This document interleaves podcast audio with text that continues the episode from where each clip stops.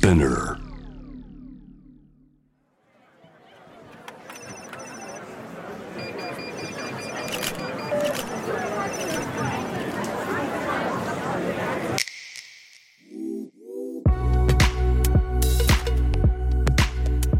Behind the Change 社会に変化をもたらしているリーダーたちの活動の裏にあるモチベーション葛藤取材記事や SNS の文字数内にはまとまらない思いとここだけのお話とは？活動してて本当はどうなの？世の中をベターにするために行動しているゲストとともに綺麗事だけではないリアルな裏話をお届けします。ぜひこのポッドキャストを聞いている皆さんも疑問に思っていることや社会活動についての質問などあれば Behind the Change の公式インスタグラム Behind underbar the underbar change をフォローしてご意見ご相談たくさんいただければと思います。また面白いと感じていただいた方はぜひこちらのポッドキャストを SNS でシェアしたりあと5つ星の評価もお忘れなくよろしくお願いします。ノイハウスモナです。今回は清水イアンさんをお迎えしました。イアンさんはここ数年前と比べるとまだまだ日本世間の環境問題に対する意識やアクションも少なかった頃から綺麗な自然を守りたいという純粋な気持ちを抱えて気候変動について発信してきました。そして2019年に森林保全を目的とした団体ウィーモリを立ち上げました。ウィーモリはワンタッチで森林保全プロジェクトに寄付ができるアプリや最近では NFT を通じた支援などを提案しています。今回のお話では一本の木を植えるまでのプロセスやチャレンジについても教えていただきました。さらに活動の裏の部分について伺うと仲間と呼べるようなコミュニティが立ち上がっていくまで活動する中で疲れ切ってしまうバーンアウトを何度も経験したというイアンさん。今はどのように人生と活動を位置づけてバランスをとっているのかというお話がすごく興味深かったです。なぜ100%で活動しないという日々のマインドセットが重要なのかなどイアンさんの心が軽くなるシンプルかつ説得力があるお話ぜひ聞いてください。Let's go backstage! イアンこんにちはこんにちは。イアンってもう呼び捨てでいいかなあ、もちろん。ね大丈夫だよね、はい本当はね清水さんだと思うけど前もなんかね 清水さん。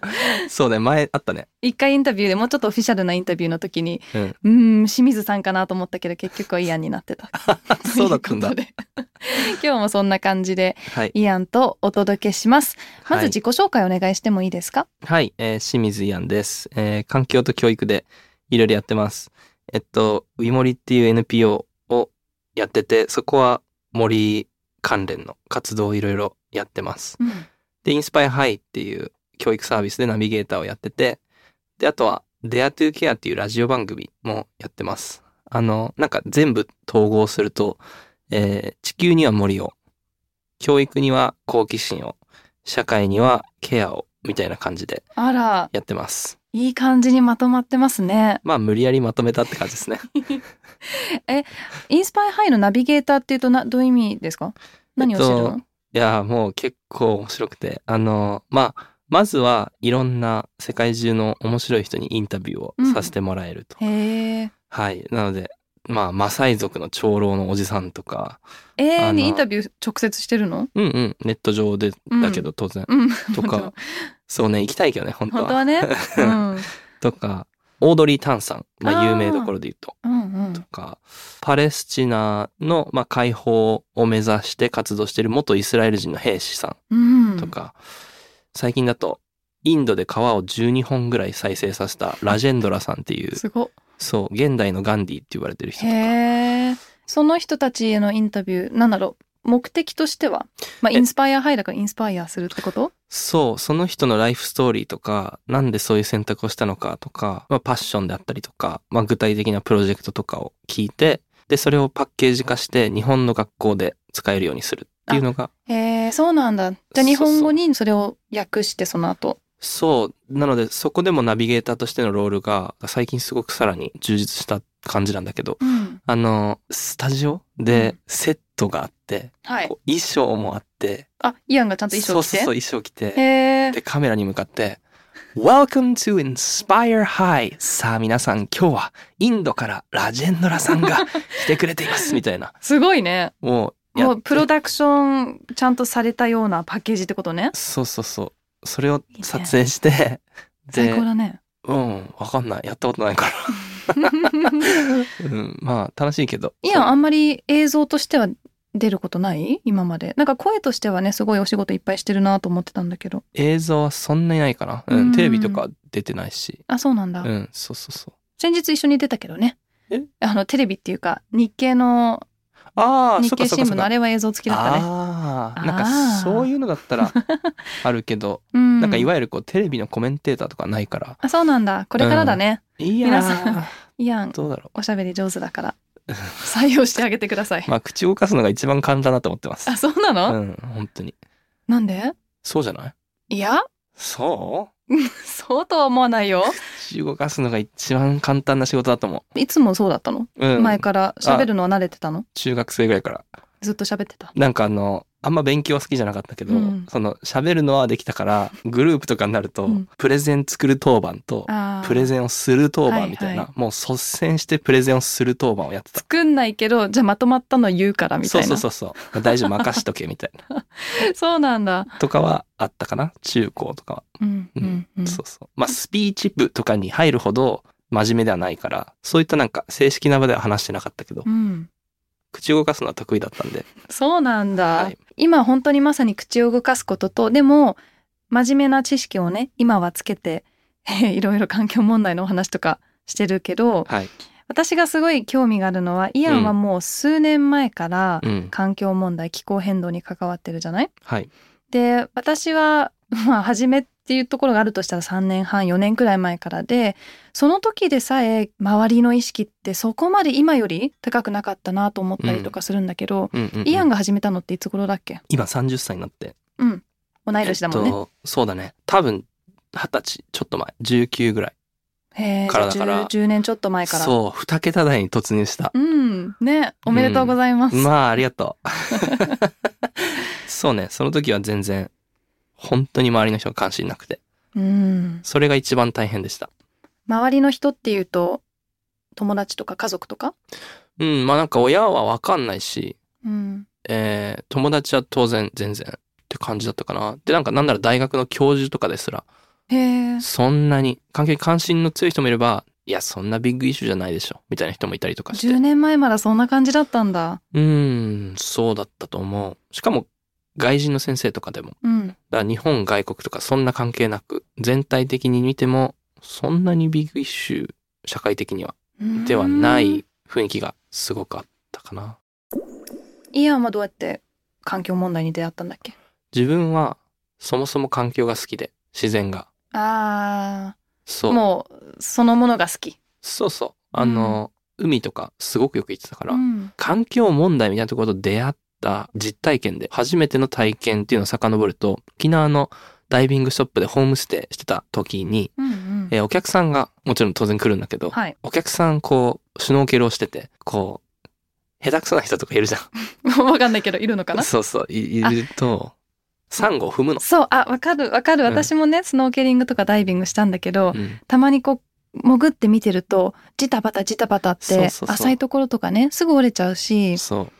焦るよね、ちょっと。そうそう。で、それをしているお客さんがいると、船長がうん、船からうん。大声で、サンゴを踏むなって怖い怖い。言うの。ででもどうしようもなくない？そその時って。うん、どうなんだろうね。あまあ、けど踏んでいいサンゴもあって、まあ、踏んでいいサンゴっていうか、こう、踏んでいいね。こう、うん要は生きてるサンゴの上じゃなかったら別に踏んでもいいから。うん、あ、生きてないサンゴならいいってこと？まあ、だから剥き出しの岩みたいなのもあるから、うんうんうん。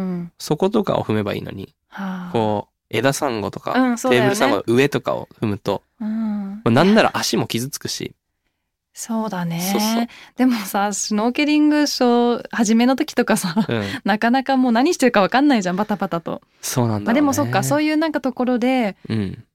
まあ、サンゴ、なんで踏んじゃダメなんだろうみたいなところから？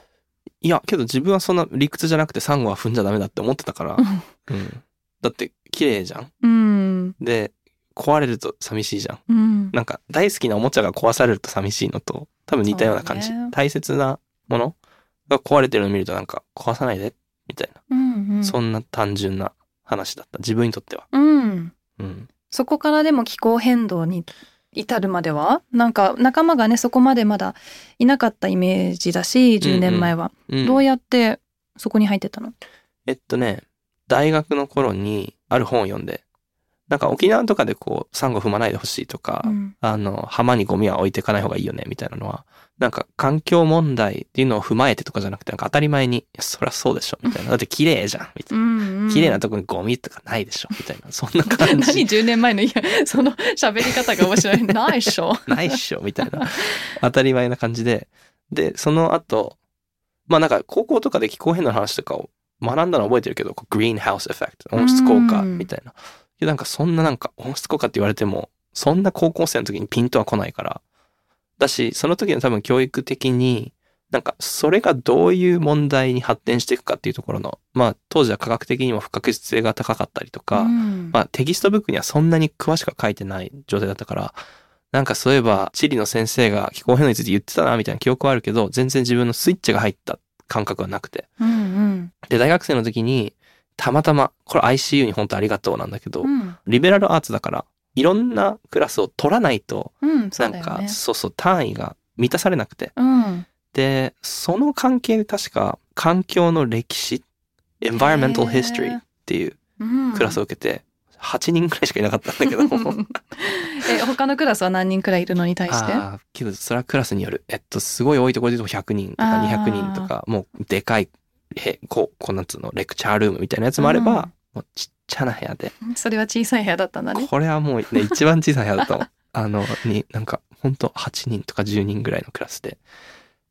で、いろいろ勉強をしたんだけど、その、かつ、バックドロップ的には、その、社会学を専攻してて、けど自分は音楽家になりたくて、その時。あそうなんだそうそうそう。だから音楽の授業はそう、すごいたくさん受けてて、うんで、社会学やってて、まあ、なかなかこう、どの授業を受けても、こう、なんか社会的に、その、relevant、なんか関連性の深い授業に当たらない、当た当たってこないな、みたいな。なんか、うん例えば、日本史の短歌を作る授業とか好きだったけど、うんなんか、どう、なんか、こう、自分フィットしないな、みたいな。うんうんなんかこう、もっと世の中とこう、整合性の高い授業、受け入れないかな、みたいなことも思ってたりとかして。で、まあ、そんな中で、で、まあ、音楽家になりたくてけど、えっと、で、環境の世界史って授業を受けて、で、緑の世界史っていうクライブ・ポンティングさんっていう人が書いたうん。400ページぐらいのもうし、本当にしんどい本があって。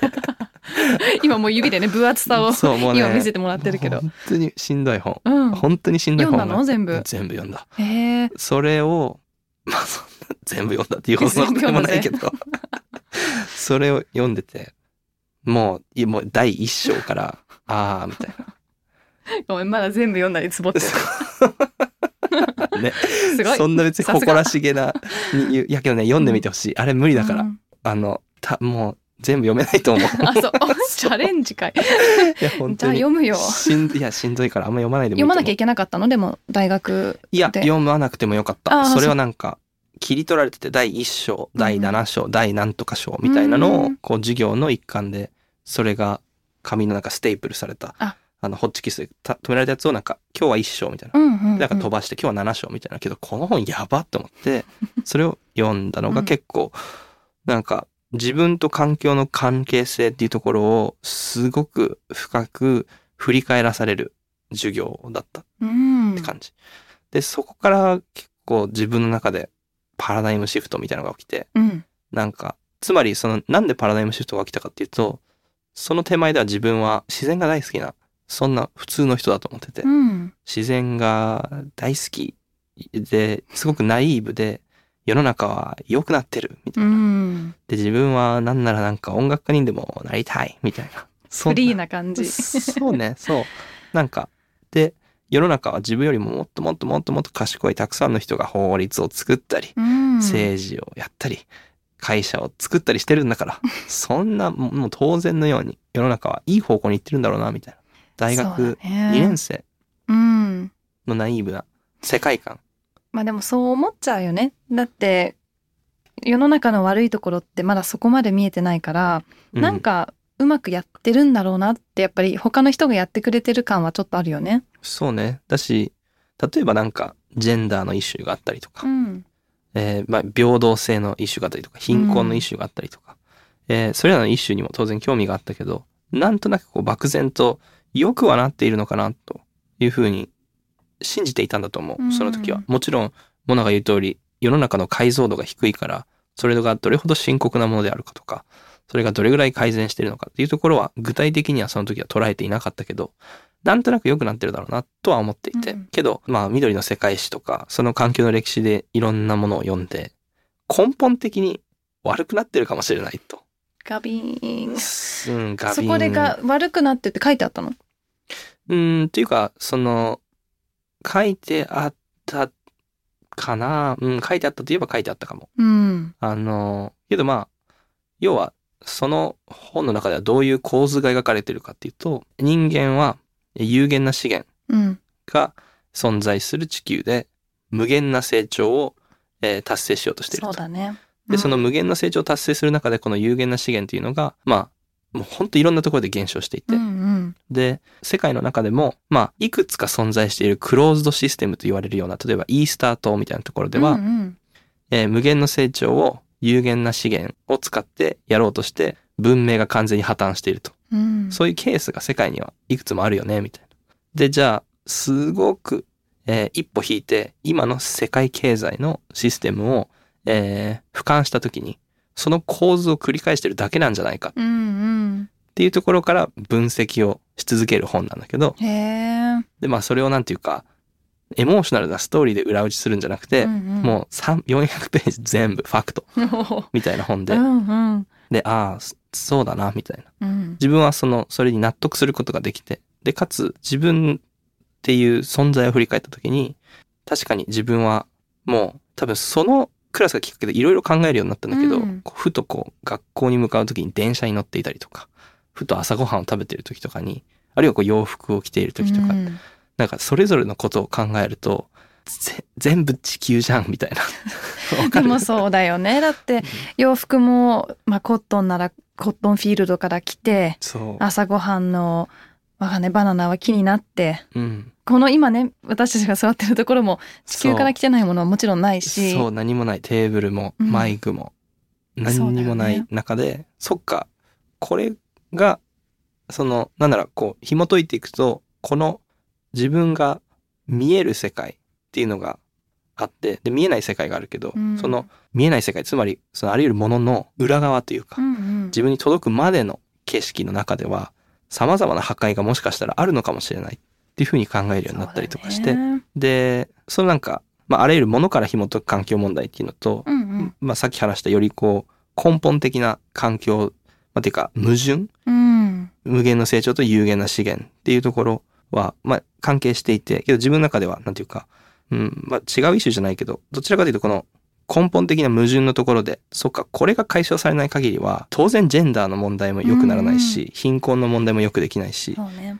えー、か何も良くならないじゃん。うん。なぜかというと、その、バイオスフィアって言われる自然の資源の、まあ、に依存しながら社会っていうものが形成されて、うんで、社会っていうものに依存しながら経済っていうものが形成されるんだとしたら、まあそういったホールケーキモデルっていうふうにも言われたりするけど、この自然資源の今のもう著しい現象っていうのは、いずれ社会の崩壊と経済の崩壊を招くじゃないかそうだよね。考えて、よく地球との共存とか言うけどさ、本当に今のところは依存してばっかりだと思うし、うん、だからこそ、ウイモリとかは、もうそれこそ共存に向かってるよね。森林と人間のこう、バランスを取るためというか、うん、うん。なんか何もやっぱり手を加えないと共存ってできない気がしてるんだけど、どうかな？うん、まあそうかも。あの、なんか自分は依存をそんな悪いふうに思ってなくて、うんなんていうか、その、だってどう頑張っても空気吸ってるし、どうんどう頑張ってもご飯必要だし、っうん。ていうことはどう頑張っても土が必要でとか、うんだからそのなんか要はなんか熊の実がイソギンチャクがないと生きていけないように、うん。そのうちらもあらゆるそういったものに依存しないと生きていけないと。でも何かギブバックもしなきゃいけないんじゃないかな。いやもちろん。で、熊の実はギブバックをしてるけど、うん。人間は全然ギブバックができていなくて、あのそこがそうだからループが完結してないと。うんうんうん。あの、まあ、リニアな経済モデルがあるっていうふうに今言われているけど、その資源を採掘して、物を作って廃棄するっていう、なんか、資源がただゴミになるリニアなうんうん仕組みを、まあ、取った分を返すみたいな。あるいは、例えば木を切った分は植えるとか、そんなシンプルなところからその、まあちゃんとサーキュラーな、あのループが完結するような形をうんうん。整えなきゃいけないっていう、まあそれがおそらくその共存に一番近いそうだね。ビジョンだと思うんだけど、うんうん。それはもうもちろん必要。うん。まあなんかね、今だと、本当はこれを100年前に circular にできてたら、うん。もっともっと資源が残ってたと思うし、うん。もっと長い間、 circular の実験をしながらでもうん。生き続けられたと思うけど、まあ、今だと本当急がないとね、なんかその circular に早くしないと、もうだんだんだんだんといろんな資源がなくなってるし、うんうん。なんか焦りとかってある？活動してて。えーっとね、そんなになくなったかもしれない。あ、そう？ん、すごく焦りがあるんだけど、なんかある意味でこう、自分ができることっていう範囲というか、えー自分が動かせるものの限度みたいなものも、昔よりは多分、より正確に捉えることができるようになってきうているから、うんうんなんか、すこのイシュー全部を一人が解決できるっていう風に、こう、全部自分の肩に乗せると、それは結構しんどくなると思うんだそうけど、だよね。で、今もこう、イシューの深刻さにしんどさを覚えることはあるけど、それよりも大事なのは、自分が最大限できることをやるってことだから、うんそこに対して焦りを持っても、その、空回りするだけなんで、うんうん、なるべく自分がやることには焦りを持たずに、できることを着実にと。そうだねけ。ど当然世界のイシューに対しては、やべえって思っては。いや、まあ、やばいと思いつつ最大限をすれば、なんだろう。なんかね、アクションにはつながると思うし、うん。でも10年前の、その、始めた頃はそれこそ、あれかな、キャパが分かってなかった時もあったのかな。あもう、バーンアウトの繰り返しだよね。あ、そうなんだ。うん。だって何したらいいかわかんないし、うん。うん。周りにあんま取り組んでる人いないし。そうだよね。そうそう。うん。だしなんか、友達がみんな、いわゆる、その、職、あの、就職みたいな。のして、それはもう何の非難もないけど、そういったことをほとんど友達が、まあ、てかみんなしてる中で、自分だけ違う道を、環境どうにかするみたいな道を行くってところには、なんか、劣等感みたいなものも感じるし、うんこう、ああ、自分だけ道を外れたな、みたいな。確実に違う道行っちゃったなって。もう完全に。え大学辞めた後は、まずどの、どの道というか、えっとどっちにね、行ったの、大学は、な、なんだかんだで辞めはしなくて、うん。あの、大学に在学しながら、350っていう海外の NPO を日本に持ってくるっていう活動を、うん、あ、にそっかそっか。そうそう参加させてもらって、で、シンっていう人がいて、そこに2人目として、えー入らせてもらって、うん、で、その350のキャンペーンをじゃあ日本でマジで本当にどうやってやるみたいな。350は何を目的としてる NPO なんだっけ？まあ、気候変動に取り組んでいる NPO で、えー具体的には、えーファイナンスの側面から気候変動に取り組んでいくと。えーつまりはその、例えば、ね、世界に金融機関っていうのはたくさうんうんん種類も、えーサイズのやつもあるけど、えー日本で言うとメガバンクはい。って言われるところが、えー化石燃料にたくさんのお金を投資とか融資をしていたりして、うん、で、それが続いてしまうと、まあ、経済の上流って言われるところが、えーお金をそういう気候変動を悪化させるところに流しているわけだから、気候変動良くならないよねと。うんうん、だからこの上流、金融の世界何が起きているのかっていうのを、えー理解して、情報を開示して、えーまあそういった対象にと対しては、ちょっとあの行動を変えてくださいっていうふうな、えー働きかけをするみたいな。それがうんやっていたことでした。それはあと個人としてもそうだもんね。だから自分が持ってる銀行の口座が、そうやって化石燃料にお金を出してるところだと自分が預けてるお金がそれに使われてるかもしれないってことでしょ、そうですね。そう、なんか、口座に入ってるお金は銀行が運用しているので、うんあの、当然、あの、投資をするためのお金とかになっていて、うんそうそうそう。だから自分もそこに貢献しないためにはどの銀行が何にお金を使ってるかっていうのを見てうん。その上で選ぶっていうのも大事だよね。そうね。もう買い物と一緒。うん、あの、なんか、ペットボトルを買いたくない。で、そこはなんか環境的な理由があるとしたら、この銀行は使いたくない環境的な理由がそこにあるから、みたいな。うんうんうんまあ、それと本当に同列の選択だと思っています。そっか。うんうん。でもそこに入ってからどう？仲間が増えて気そうだね。持ち的にちょっと楽になった部分とかもある？うんうんうん、あったあった。あの、やっぱりコミュニティができた時に、すごくこう、いろいろと楽になるのと、いろいろとこう、力がこう、みなぎるみたいになってや、ぱあると思ってて、うんそれまでは、うん、そうだね。この領域でこう、関心がある人ってどれぐらいいるんだろうかっていうのも全くわからない中で、うん350をやってこう旗を上げたら、うんうんうんえーすごくこう、もう心を許せる仲間がそこに集まってくれて、それはもちろんその自分の精神的な負担みたいなところは、それですごい緩和されたなっていうのはあった。ああよかったうんうん。今でももちろんその仲間はまだ一緒にやってる人もいるよね。もちろん、あの、今一緒に具体的に取り組んでるっていうと、あの、それほどいないけど、まあ、なんつうか新しい仲間が、うんうん。あの、今のウィモリの活動には、あの、ついてくれてる感じだけど、それよりも嬉しいのは、みんながそれぞれ違うところで、あ。違ーう現場でやっているっていう状況が、例えばミオは、えー徳島でミッケっていう学校を始めてたりとか、まあリリアンはアクティビストとしてすごい活躍してたりとか、そう、なんかね、みんながそれぞれの持ち場で、リクはこう、ヴィーガンの領域ですごく頑張ってたりとか、うん。それが何よりも嬉しいかなと。まあ、結局ね環境問題っていうもしかして10年前はあんまりダイバーシティもその中になかったのが、ん。どんどん他の分野との掛け合わせになったりとか、うんうん。なんかみんな活動する場もある意味広まったのかもしれないね。うんうんうん。ああ、そうだと思う。その、なんかみんなが思いはあるけど、その、まだ社会的なエコシステムが整ってないから、うんうんその人たちが活躍できる現場がまだ整ってない、ないっていう状況から、そういった人たちが、まあそういった現場を自分たちで作るっていう努力と、社会的な認知度がそこに追いついてきたっていう、こう、環境的な要因が相まって、みんな自分が活躍できるフィールドを獲得できてきているんだなと、うんすごく思う。思うす すごく思う。すごく思思う。はい。今と10年前だと、うん全く別のチャレンジがあると思うんだけど、うんうんまあもちろん今もいろんな別のことをしてるから比べにくいかもしれないけど仲間も増えて環境問題の意識も、まあ、個人も企業とか政府もうん。今は増してると思うけど、今だとどういうチャレンジがある？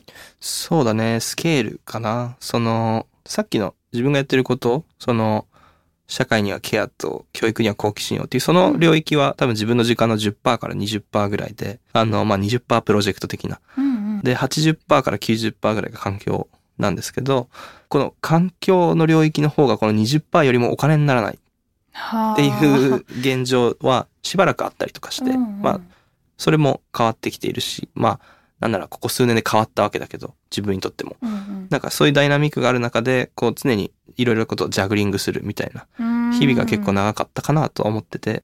で、今は、それはなんか自分がもっともっと知識をつけなくちゃいけない領域がたくさんあるとか、自分がこう社会を知らなくちゃいけないっていう、こう自分の成長っていうところが一つのすごく重要な、うんなんていうか成長の領域だったとも思うんだけど、えっと、いろいろとこう、そういう意味では整ってきた上で、これをどうスケールさせるのか。うん。どうやってこう、今はまだチームもボランティアの人たちと、まあ、ペイしてる人たち含めて10人規模、えー、まあ、10人から20人ぐらいの間の規模のものを、これっていうのはウあィーモリ。ウィーモリ、そうだね、うん、ウィーモリ、えー、をどうやってこれからもっと、例えば100人規模にしていくのかとか、うんなんか1000人規模にしていくか、自分がいなくなっても続く組織にはどうやったらできるのかとうか、んあとは、そうだね。うん。あとは、例えば今、なんていうか、植樹をする、まあ、森のことをやってるので、植樹とか保護をやってるんだけど、うん植樹保護をする手前でのリサーチとかにすごく、ものすごく時間が必要だった時期。リサーチっていうのは何に関するリサーチ？もう、本当に全て。全て？うん、まあ、なんていうか、問題がどういう状況にあるのかっていうところは一番簡単なリサーチで。うん。えっと、より難しいのは、こう、現地のパートナーのリサーチ。ああなるほど。そのしん保護したい森林がなんかありそうだけどじゃあ誰と一緒に保護するのかとか。そうそうそうそう。で、そこの、に関連する法務、その法律的あな業ーその務、ね。はい、うん、とか、えっと、そうね、あの、まあ、経済的な関係性とか、えっと、あとはその、今、海外ですごくこう活発に動いてきている、えーまあ、カーボンマーケットって言われるような市場の、えー理解とか、把握とか、そっかいろいろ新しいなんトピックというかものが増えてきて、うんうん。知らなきゃいけないことが増えてるのかな？そうね、あ、うん、そうだし、その、まあ、例えば、その、植樹とかっていうのも、えー本当になんか CSR 的な、とにかくこう、何の見返りも求めないで植樹っていうのと、まあ、クレジットを発行する植樹っていう二つに大きく分けたとして、やっぱこの後者の方、前者の方は、まあ、今すでに存在しているスキームに乗っかったりとか、ここの地域でこのパートナーがいいから、こう、1万本植樹してください、みたいなことが簡単にできたとして、後者の方は、えーもう、それを、木、一本の木を植えるまでに、うん、まあ、本当いろんなプロセスを経て、140ページぐらいのレポート報告書みたいなのを書いて、うん、で、ようやく植えられるみたいな、そうなんだそんなに大変なんだ。うん、っていうプロセスとかもあったりして、まあ、で、カーボンクレジットが発行されるまでは、こう、2年から4年ぐらいかかるみたいな。カーボンクレジットっていうのは、えっと、その、木を植えることによって、木は CO2 を吸収していると。うんうんで、その吸収してくれた働きを評価して、クレジットっていうのを、えー1トン単位で発行する。うんで、その発行されたクレジットは、例えば日本で CO2 をたくさんで出している企業が購入することによって、うんえー自分がこれまで100トン出してたけど、100トン分のクレジットを買ったから、まあ一応会計上は0トンと言えますっていうような、えーそんな、そう、オフセットの仕方の一つそうね、そうそうそう。オフセットをするためにはクレジット買わなくちゃいけないっていうところ。なるほど、うん。まあそうだよねそんな簡単なことじゃないよねウィーモリの活動森を増やすって簡単に言えるけど、んうんもちろんその裏にはいろいろやることがあるしうんいろんな国をまたぐからね、そこの言語の壁とかもあるんじゃないかな。ああ、そうね。まあ、基本的には英語喋れる担当者がいるところ じゃないと。あれはそうだよね。無理だから。そうね。そこは、なんかまだスペイン人の人とか、まあ、スペイン語を喋れるスタッフがいないから、うんうん。ってところなんだけど、まあ、うん、いろいろやることはあるっていうか、なんかラーニングカーブがやっぱあって、こう、スケールできる手前で学ばなきゃいけないことが、それはなんか、組織の運営から、うん。なんつうか、団体の、なんか、その、法律、なんていうの NPO なのかとか、株式会社、なんかそういったところとかも含め、もう、いろいろあるなぁとは。いや、本当に。いろいろあるいろいろあなる。本当にもう学ばなきゃいけないことが多すぎるよね。うんまあ、それ楽しいからいいんだけど。う。うんん、このポッドキャストではアクティビストうん。と私たちがうん。漠然と思っている人を呼んでいて、はいはい。でアクティビズムってそもそも何っていう話もしてるんだけど、うんうんうん。イアンは自分のことをアクティビストって呼んでることもあるよね。まあ環境活動家っていう肩書きは見たことあるんだけど、いや、なんか自分の肩書きには常に迷ってて。私も常に変えちゃってる。ねなんかもう、何でもいいんだよね、正で本直当。はない方が一番いいなって一番楽だなってだって人ってなんだろう仕事も変わるしマインドセットも変わるし肩書きじゃないもん肩書ね。きじゃないんだよね、うんうんまあしなんかもちろん会社に所属しててっていうの分かりやすさもあるけど、うんそうなの私も迷ううん。ね、迷うよね。え、モナは何なの？一応、今は。え今は、うん結構あのノープラノープラスチックジャパン代表っはいはいて書かれることが多いんだけど、うんうんうんあんまりしっくりしてなくて、うんあんまり今そこそこは私のスタートだったけど今は他のこともしてるから、うんうん一応ねサステナビリティコンサルタントにしてる。というのもあのねトトヤゼロウェイストショップトトはいヤではいはい。仕事したりとか、まあ、他の企業とタイアップしたりとかするからなざっくりなんだろうみたいうんうんうんうなん感じで迷ってるんだよね。うんでもカタカナだし長いし、うん、これが最終的じゃないと思はいはいはい。そうね。わかる。自分は、う。うん多。分一番しっくりくるのは環境オタク。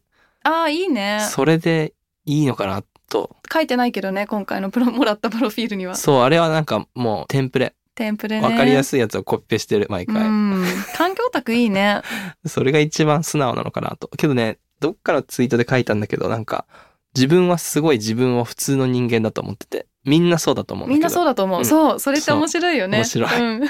みんなそうだと思うんだけど、なぜそう思うかっていうと、なんか自己紹介をちゃんとしてくださいって言われる時には、なんかスライドみたいなのも使って、んっていう時はこういう風に話してるのは、自分は決して環境問題を解決するのが自分のこう生きてる目的ではないとうん思っていて、自分の生きてる目的っていうのは、つまり自分がいて、矢印があって、これがゴールみたいなのがあったら、うんそのゴールは決してそこには気候変動とか森とかそういうのはもう正直言うと一切なくて。うん。本当にただなんか身の回りの愛する人と幸せに暮らしたい。でもそうだよマジね。本当にそれだけ。でそれは自己中とかじゃなくて人間として生まれた基本のとこはそこだと思うんだよね。そうそう。でもそこに行くまでの道の中にん。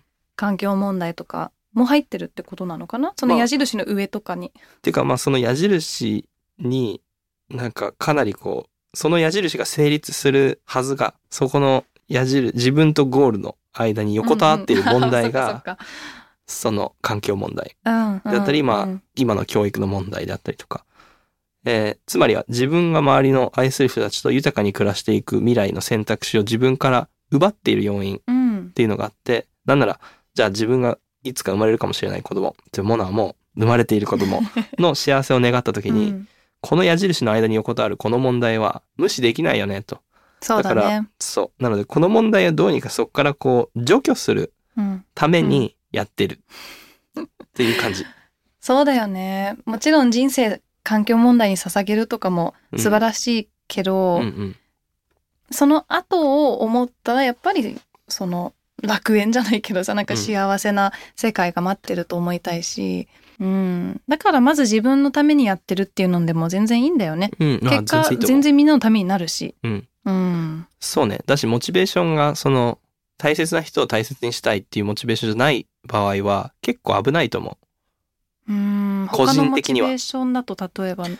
例えば、えっと、自己実現のために環境問題をやるとか。うんうんうんなんか、それは多分違う、違うというか、自己実現だと例例えばポジションを得るためにみたいな？とか、自分のこう発言を聞いてくれるプラットフォームが他にないから、とか、まあ、あらゆる理由があるじゃん。その、例えば承認欲求うん。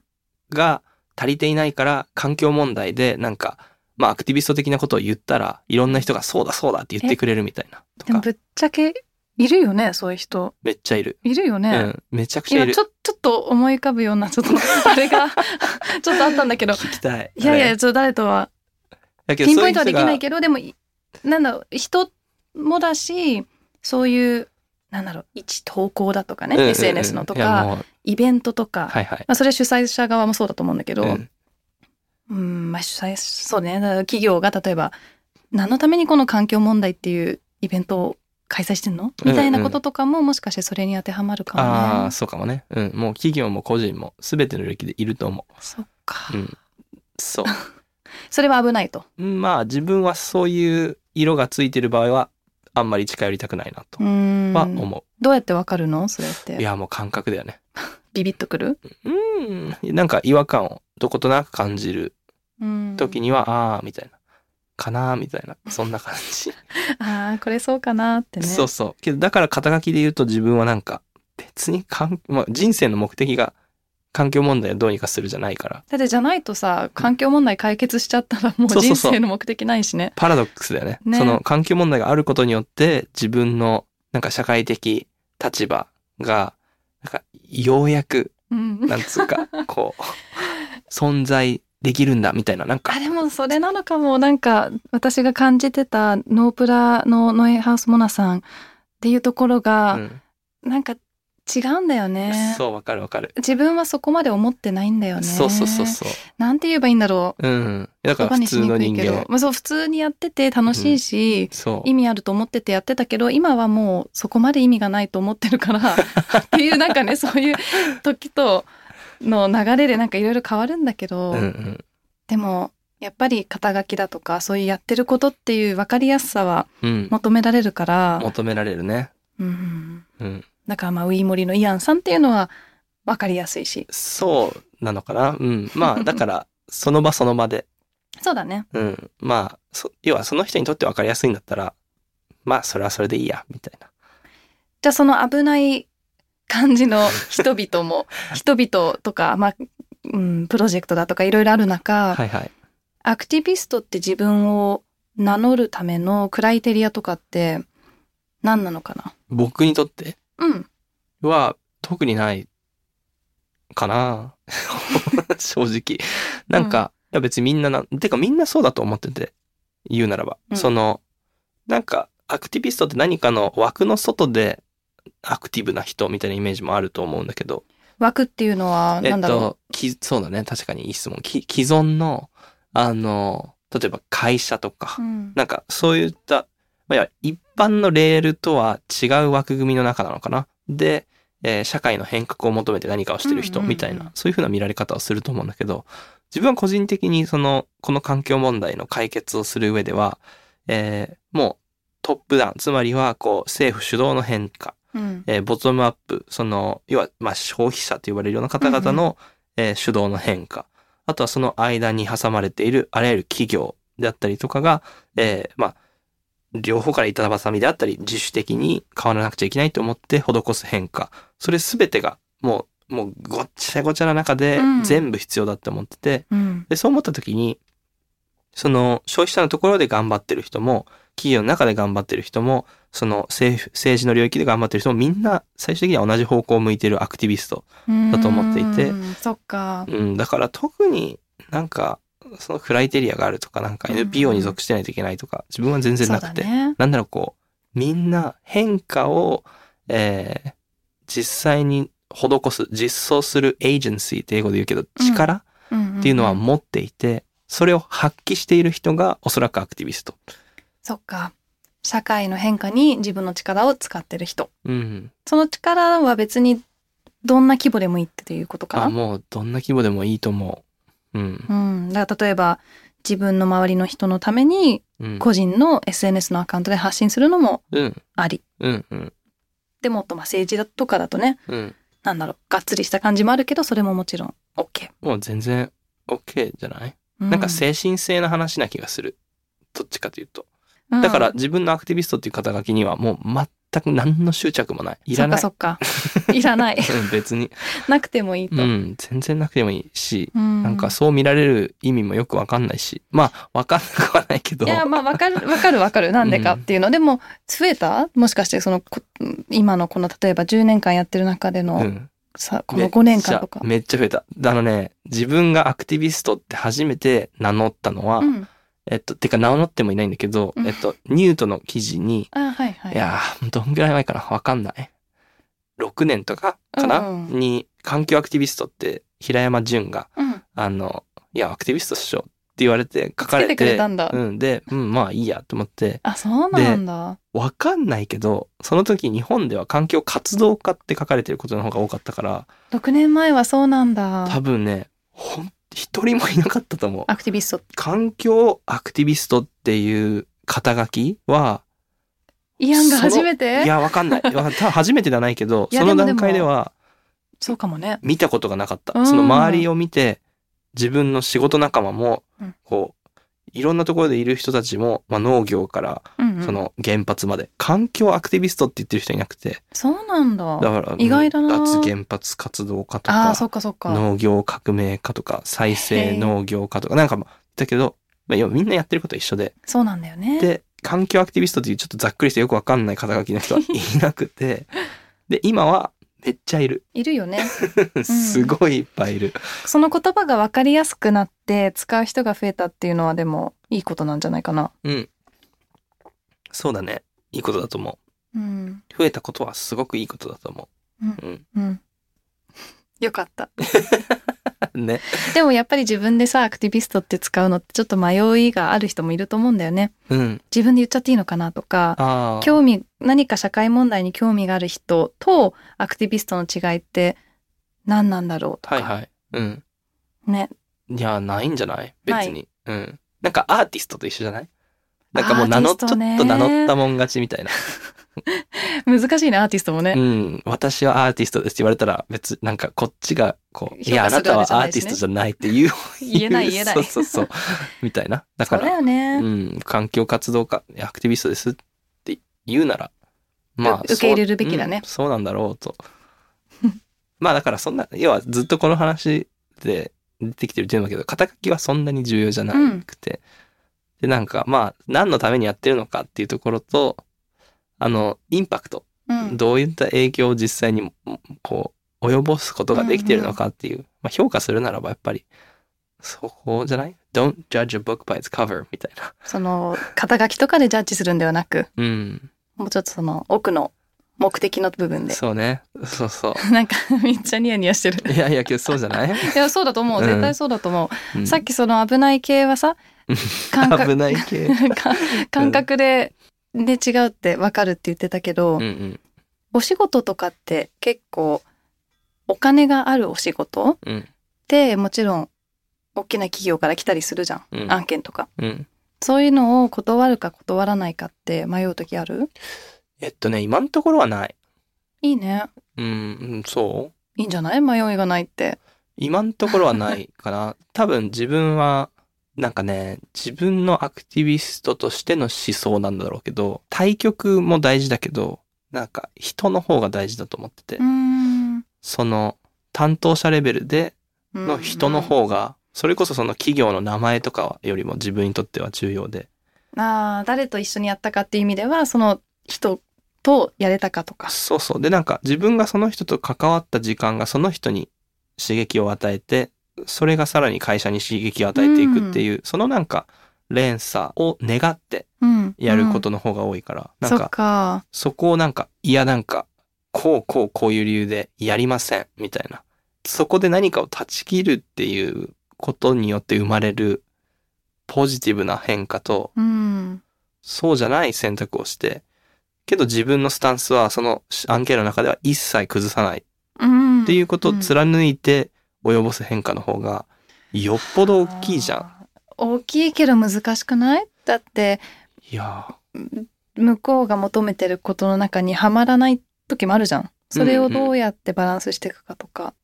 ーうんと、例えばできないっていう場合もあって、うん。その、例えばじゃあファッションのブランドと、うんうん。えー何かをやるってなった時に、えーそこのバイイングパワーでは再生系の材料をうん。やっぱ顧客とかを考えた上では、実、もう買うことがまずできなかったりとか、繊維の段階で。まあ例えば今、わかんないけど、ポリエステル使ってるところに、じゃあもっとな自然素材使ってっていうことができない場合もある？そうそうそう、なんかいろんな、こう、条件のせいで。。うんうんうんで、じゃあやめますっていうんじゃなくて、うんなんか、じゃあこのプロジェクト発表するときに、そこは赤裸々に言いましょうってああ。言ったりとか、なので、そその、必ず素直さを求める。素直さは大事だね。できてない部分とかをさ、出した企業を見ると、すんごい好感度上がるじゃん。うん、そうそうそう。これまだできてないの分かってますっていうだけでも、うん。すごい応援したくなっちゃう。ああ、なので、そういうスタンスでお願いしますっうん。て言ったりとか、なるほど。だから勉強になるせんみたいな。やそじゃあしませんみたいなことはやらないっていうか。まあ、もし最終的にじゃあ意見合わずに意見というか本当にできないんですってなっちゃった場合はやめるとなったとしても、ねまあトライしてみるっていうところかな。そうね、なんか、今のところ自分は喧嘩みたいになって、うん。いやもうこの線は、みたいな感じに幸いなったことはない。そっか、うん。それはイアンのポジティブなマインドセットがあるからだと思でう。も私喧嘩売っちゃう側だから。そうなんだ。売りたくないけど、うん。あまりにもさ、まああるんだろうねえーみたいなのやっぱたまにあるし、ああ、そっか。もう初めからさ、もうベースが違いすぎるときに、もちろんね、イアンが言ったように、こうやった方がいいとか、うん。言うとしてももう、もう離れすぎちゃっててっていうのはある。はいはいなんかそういう時は逆に、なんでじゃあこっちにオファーしてくるの？っていう感じでちょっとこうさ、うんん？っていうのはあるかな？はいはい。そこもちろん担当者がすごい思いを持って、いや、こうなんでできないんですとかだったらちょっと違うんだけど、うん。なんか、全然こう分かってない感じは、うんちょっとやっぱイラッときちゃうよね。うん、そうだね。だからちょっとそこは最近増えた気もすごくするし、へーそういう系が。うんうん。うん、だからどうやって付き合っていくか。で、うん付き合っていくかだし、あと、いい方に持っていくかだよね。うん。あその、イアン言う通り、そこで切ってうん。何も変化ないよりは、何かちょっと変化を起こしたいじゃん？うんうん。みみんなのためにっていうのがすごい上からだけどなんだろうその会社のためにもだし自分のためにもだし環境のためにも、あそれをどうするかうん。だね、そうだね。うん。まあ、1ミリの変化でも施せるならうんうんう、んそれはポジティブなんじゃないかなとはそうだよね思う。うん。何か受けない時の説明だけでも1ミリ動くと思うからさそうだね。うん。それはそう思う。あとは、なんか、本当に変化みたいなところにつながらないんだな、感じるときは、まあなんか、こう考えるときにいろんなピラー的な、うん考える時のピラーっていうのがあって、変化の可能性、えー経済的な、えー側面、経済的っていうのは誰誰に対しての？どこに対しての？それはこっち。イアンに対してそうそうそう。んにとっての経済的なメリットうんと、あとなんかあるかな。まあけど、基本的にはそこかな。変化と経済性の両立。そう。例えばなんか、1ミリの変化しか生まれないけど、こっちの経済が潤うことによって、ウィモリをよもっと活性化できるみたいな。うんそこのなんかトレードオフみたいなのは、あの、やっぱ受け入れなくちゃいけない時はあるよし、ねすごいやりたいことも、なんか目指してることもわかるんだけど、その、あまりにもこっちに強いられる、なんか、タスク量とかがう、ん。もう割に合わなすぎると。うん。で、なんか単純にそこに費やす時間を、それもなんか無償に近いレベルでやるんだとしたら、もうお金を取らないで自分がウィモリにフォーカスした方が、最終的な変化につながるから、あーそこはお断りしますとか、うんうん。なんかそこの二つの要因の両立はなんか常にこう自分の中で、うん。なんか何かの数字を弾き出しながら、受ける、受けない、受けない、受ける。うんうん。やるけどそこまではやらないとか、うん。やるけどここだけとか。そうだよね。自分の時間24時間、まあ、寝る時間も含めるともっとちょっと少ないんだけど、うん。その中で何を優先するかっていうのは大事だね。なんか自分ももちろん考えてたと思うけど今言われて思った。なんかこれを無償ですることで自分が他でできることを削っちゃうとどっちが変化がね、まあ、大きいのかとか。そって考えないとねう。うん。あとは、身近にいる大切な人を大切にできるのか。そこもね、うん。それをやることによって。うん、なんか、無理して請け負ったプロジェクトによって、なんか、夜ご飯食べれないとか。うん、うん、そういうのも良くないから。そうだようね、んそこも含めて考えると、けど、ごめんなさい夜ご飯食べれなくなっちゃうんで断りますいやけど本当にそう。たまになんか、何の理由もなくミーティング無理ですとか言ったりするし、自分。まあうんなんか、そのいいねだから他のミーティング、なんか、そうだ、例えばミーティングとミーティングが重なってる前提でみんなキャンセルする的な雰囲気だけど、うん自分はなんか、あ、その時間はできません。なんでだなんでだ気になるな。いやいや、無理無理みたいな。うん、あでもすごいいいね自分の線をビシッと持ってる感じがすごい伝わるもう、すっごいビシッと持ってると思今日断んなくてありがとう。いやいや、なんでなんで。わかんないいやいやいや。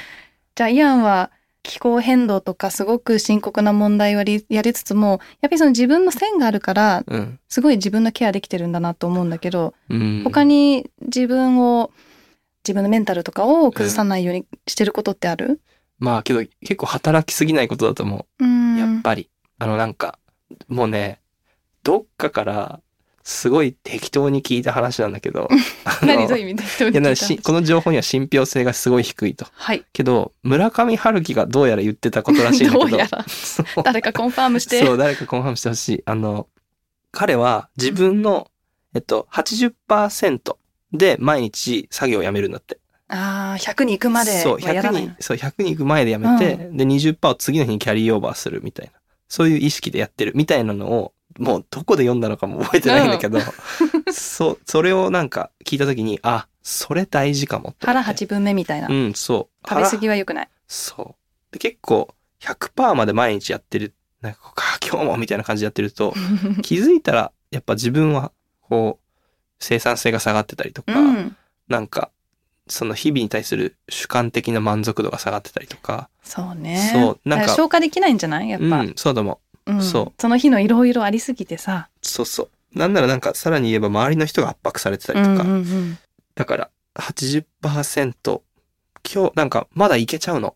うん。うんなんかまだもう一本ぐらい論文読めるとか、うん。なんかまだ、なんか、もう、ワンタスクぐらい、できると思っちゃうできるとか。いう余力が残ってるぐらいで、身を引く。いいうん、ね、今日はここまでだな、みたい私一回雑誌の取材でなんか、自分のモットーは何ですかって言われた時にな。うん。明日やれることは明日やるって言っちゃったのね。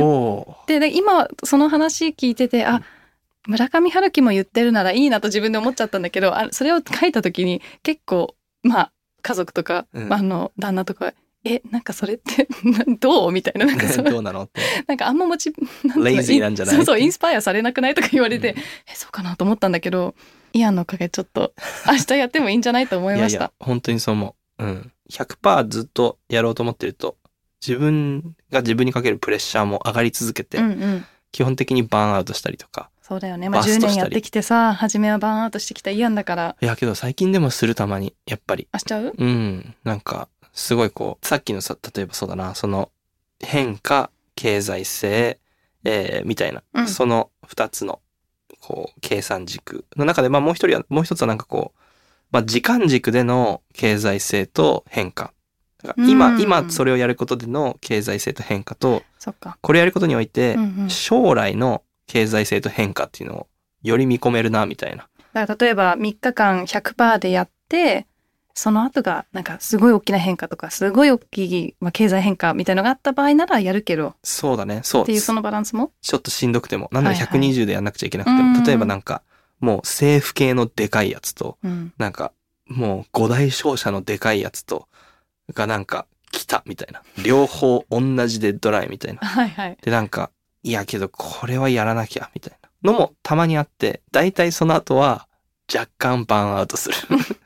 でバーンアウト中はバーンアウトした後でもリカバリーフェーズとも言えるよね、うん。バーンアウトしたから休みますっていうのはそれの120%とのバランスで、ね。まあしょうがないのかな。あ全然ありだと思う。うん。ちょっと4日間ぐらい、その週末挟んで休み取るとか、うんうん。そういうのはもう、たっぷり、たっぷりありますや、やんないと。そうだね。うん。イアンこれからもちろんウィモリさっきねもっと大きくしたいとかうん。そういう話もあったしこれからどう？この1年でなんかやりたい目標とかって？はいはい。そうね。いや、もういっぱいあるけど、えっと、なんか NPO としてやるべきことは何なのかなっていうのは、えっと、まあ、ぼんやりとは見えていて、まあもちろんその、植樹を続ける、うん。森の保護を続ける、これは寄付的な枠組みでっていうところと、あとはなんか、10月にカンファレンスをやるとか、なんかそういうのは決まってて。う、んで、もしかしたら非営利の枠組みじゃないかもしれない活動、えーコンサル的なことであったりとか、うんうん。あとはそのカーボンプロジェクトって言われるような、とプロジェクト、えさっきのオフセット系のプロジェクトを立ち上げるとか、なんかそんな感じでこう仕事の領域っていうのがあって、今年やりたいこととしては今カーボンプロジェクトが1個走っていて、うん。えーガーナでやっているんだけど、うん。できれば今年中に少なくとももう一つ、えーマダガスカルでうんカーボンプロジェクトを始めたいっていうのはある。えーで、まあ、ちょっと無理だろうな。ブラジルでもやりたいんだけど、あの、言うのはただまあ言うのはただ、うんそう。で、まあけどここはそのパートナーとかもしっかりと充実している場所で、うんそう。まあなんかそれはやりたいなっていうのと、あとはまあ植樹と保護の数はもちろん増やしていきたいっていうのと、あとはグリーン大学っていうオンラインコミュニティをやってるんだけど、えー、1年でそこは、今まだ30人ぐらいなんだけど、うんまあ200人ぐらいにはしたいなと思っていたりとか。ねあのプロフィールにも参加者募集中って書いてあったしそうそう、ぜひ、あの、いろいろとうん学ぶための場です。これは誰でも参加できるの？てか、モナ、あれ、あの、ガイドで参加して。 OK いいの？こんなこんなアレンジで ガイドっていうのは何まあなんかそのあたりの知識があって、うんまあなんか属してくれる人っていうだけ。だけって言ってもすごいなんか大きなタスなんかすごい responsibility じゃない？いや、そんなない。そんな光栄ですありがとうございますいやいや、そんな。じゃあこのグリーン大学の参加者はうん。誰でもいつでも？あ、そうそう。入れる？うん入れる。OK、うんじゃあ今聞いてる人でアクション起こしたいとか、そうねもっと。学びたいっていう人はグリーン大学に入ってみよそう。で、入ると、一人につき一本、毎月食事をしてるので。うそうなんだそう、なんか、まあ、情報にも触れられて、うんちょっと、あの、木も植えられるみたいな感じになってて。いいねそうね。そう。そこ、まあ、イベントも毎月2回やったりとか、コミュニティに参加してると。忙しい、すまあ、イアンがねいやまあね、けどそれはその、要は、まだこれから知りたいみたいな、うん個人の方々っていう、そこもやんなくちゃいけないし、ね、まあ、いろいろな領域でやんなくちゃいけないことがあるから、それぞれ 進めていきたいなと思ってます。楽しみにしてます まあ、はい。イアンくんいや清水イアンさん 今日はお話たくさんしていただいてありがとうございましたいやいや、こちらこそありがとうございました。楽しかったです。このポッドキャストはスピナーのほか Spotify や Apple Podcast、Google Podcast などで聞くことができます。最新情報は Behind the Change の公式インスタグラム behind underbar the underbar change で発信していますのでこの番組と合わせてぜひフォローお願いいたしますノイハウスモナでした See you next time!